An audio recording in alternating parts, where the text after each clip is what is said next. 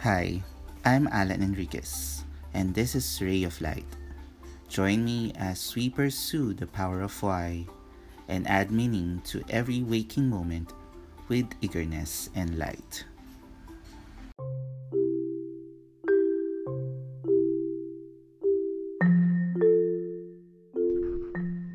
Hey boys and girls, this is Alan again for another Alan's Ray of Light, and we continue with our niyamas discussion, and this time it's all about self-study.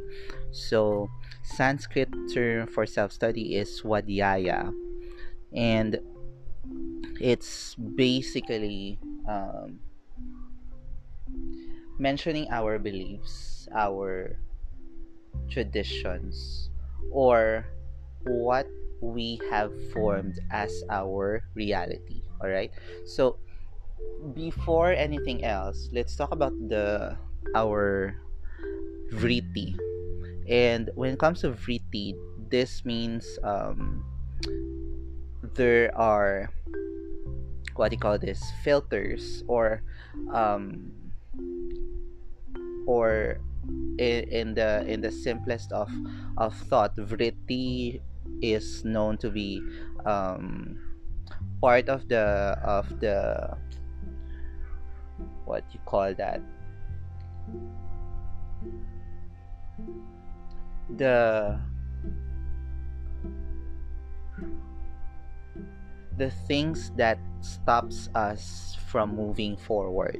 So these are obstacles, and sometimes even our reality is our own obstacle. So currently I'm with our dog Mishka, and if I do have air gaps, it's because I'm trying to appease her. She's right now in my room. And do you want to go down na? Anyway, just give me 30 minutes, alright? So let's talk about swadhyaya or swadhyaya. Swadhyaya or self-study is about knowing our true identity as divine and understanding the boxes we are wrapped in. This process of knowing ourselves and the boxes that adorn us creates a pathway to freedom. And like I said, here we talk about the boxes that we are in. So, and as simple as the labels that we have, maybe probably the titles that we, you know, that was given to us, the certifications, the achievements that we had. If we unbox those things, and then we will know who we truly are. And there's such a thing in yoga as the I and the small I. Yep. And the big I is the ego, and the small I couldn't remember, but it's the true self. Now, this unraveling or the self-study is because we, as we grow old, we take a lot of titles as if they are validations for us to have a purpose, to have a meaning, to create, you know, change in the society, when in fact we could just be ourselves, dropping everything. And this is usually my question to my teachers, that who are we after we drop everything? So there's a statement, you know, I am, and then fill in the blank. So here's an exercise. After the I am statement, fill in the blanks everything that you have achieved. I am a yoga teacher. I am a fitness coach. I am a myofascial practitioner. I am a responsible child, I am a conscious adult. If we let go of everything, who would you be then? And so usually my answer would be, if I removed all of my talents, if I removed everything that I believed in, who am I? And I would just say I am. And because it's going back to being and not doing. So, you know, we go back to all of the niyamas and even the yamas that we have discussed for the past how many episodes in this second season. It creates this grounding exercise for all of us to examine ourselves deep within ourselves, who we really are, and instead of being mindful of the titles, of the achievements that we have, then it humbles us, because when the time comes, who are we to decide who will go first and cross over this life? Because death, like what I mentioned the previous episode, is inevitable. And so the memento mori comes into play. Alright. So we're still with the book Yamas and Niyamas by Deborah Adel, and what I really like about it is she explained all of the yamas, the constraints, and the niyamas, or the observances, at a very particular definition, and it's really you could really understand it. So the projections, there you go. When it comes to projections,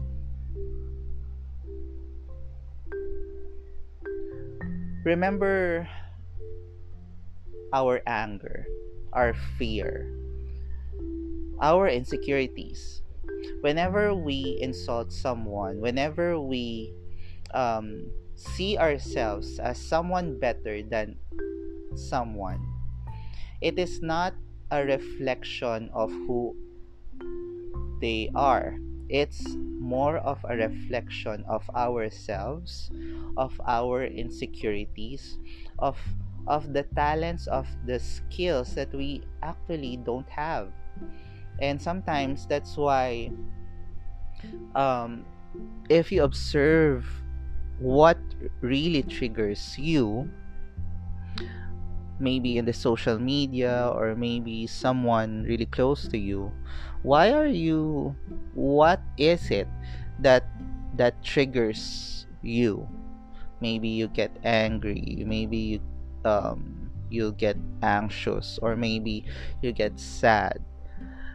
Sometimes, well, most of the times, it is explained that it is because the unexplainable belief that we actually don't have the things that they have, and our reactions are merely our projections of what we are lacking. We cannot love or hate something about another person or the world unless it is already inside of us first. And so try to review. Hey, Mishka, she's smiling back at me. Yeah, we'll go down in a bit. So try to understand, whenever you're getting upset with someone or with something, what is it in your belief deep inside you, the principle or your understanding of the world? What made you react that way? And this is what we call cognitive biases.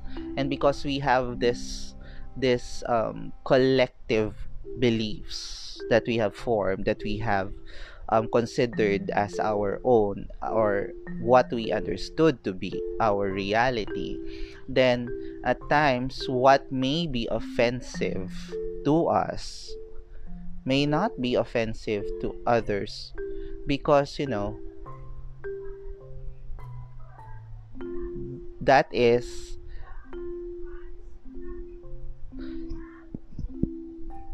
because it is what we considered as real, and to others that may be their reality, right? Right.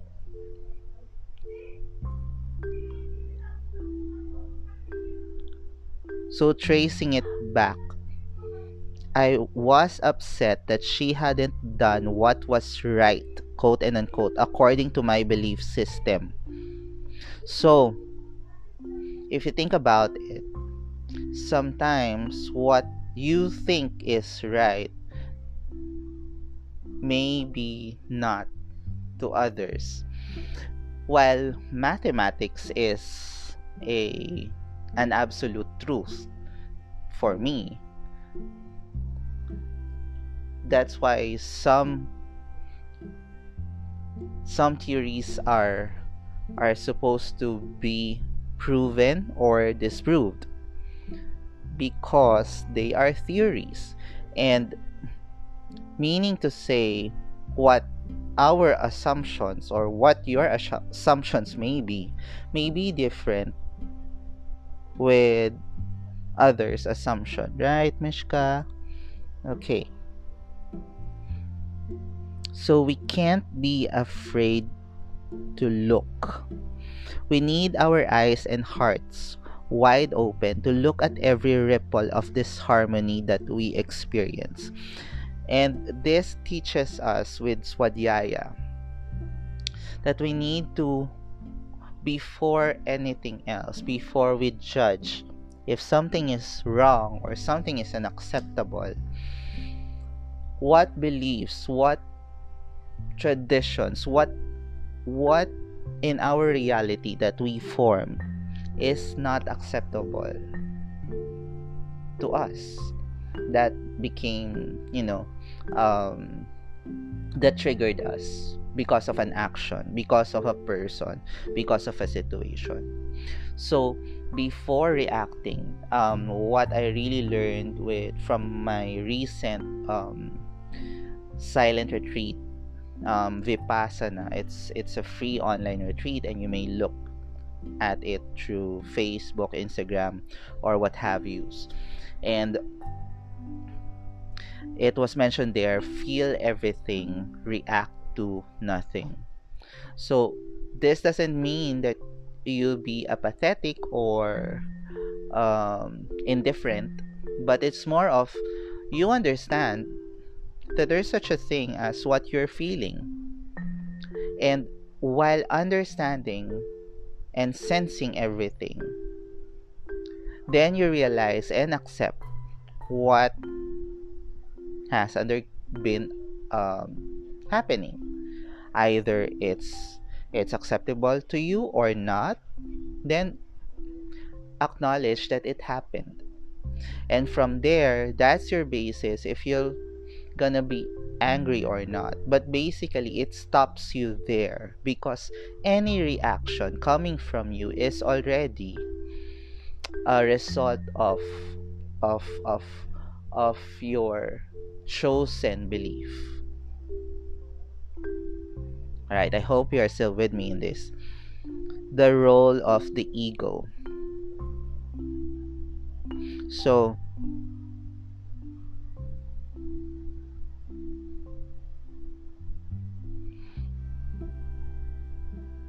It is the ego that allows the experience of a walk in the park, the taste of fine chocolate, or a telephone conversation with a friend. Where things get messy is when the ego forgets that its function is to organize the self and begins to believe itself to be the boss.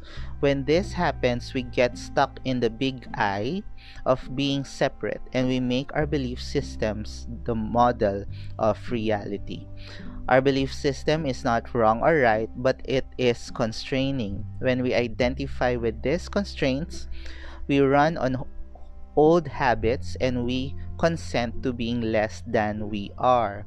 And so our ego may likely to prevent us from growing or to prevent us from progressing or to move further, because either it hinders us from what we used to believe in, or what our beliefs would strike as something that might be offensive to others. And this only means we question ourselves, is it really the truth?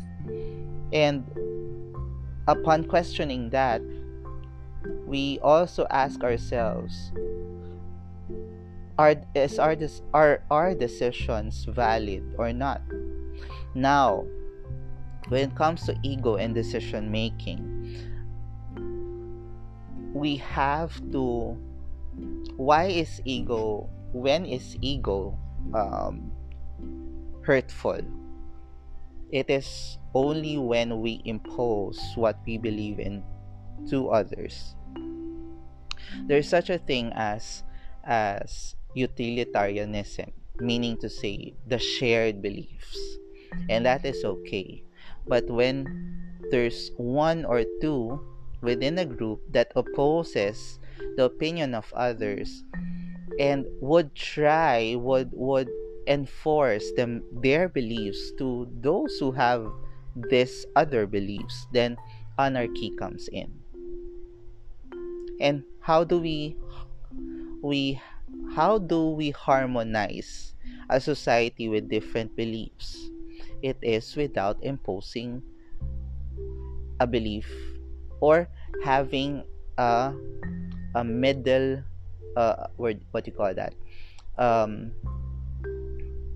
a place where everyone is respects each other's beliefs. And that's hopefully called democracy, right? As we unpack these boxes of our belief systems, strong and often painful emotions can be released in the process, as long as we acknowledge ourselves that some beliefs and some realities that we have formed are not really true, or are what we have formed as our reality. Then we will realize, we will unbox a lot of emotions, whether they were bottled up or not. Last na. Okay? Last na.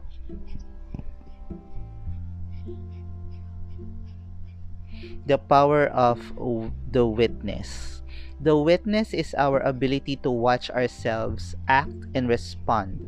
It is this ability to watch that begins to bring healing to our lives.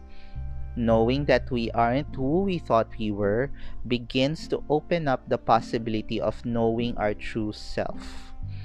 And so, how do we do this? How do we know that who we are is not who we really are? And this is by detaching ourselves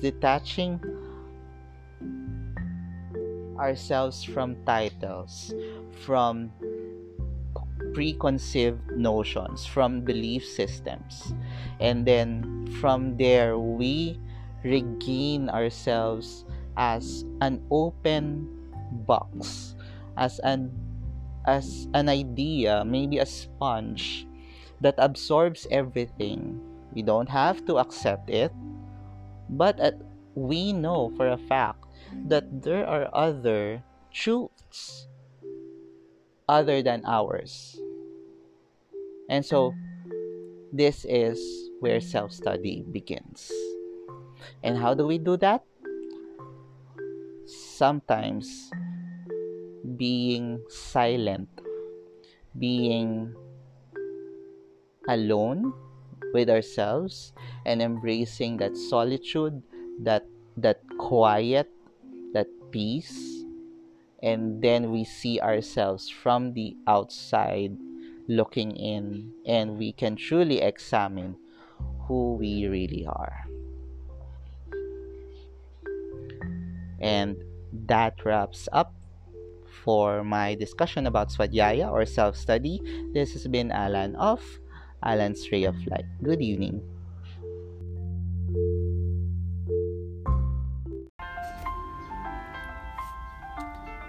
I am Alan Enriquez, and you just heard another Ray of Light episode. You can follow Ray of Light on Instagram. If you haven't, subscribe, rate, and follow me on Anchor FM. Happy listening!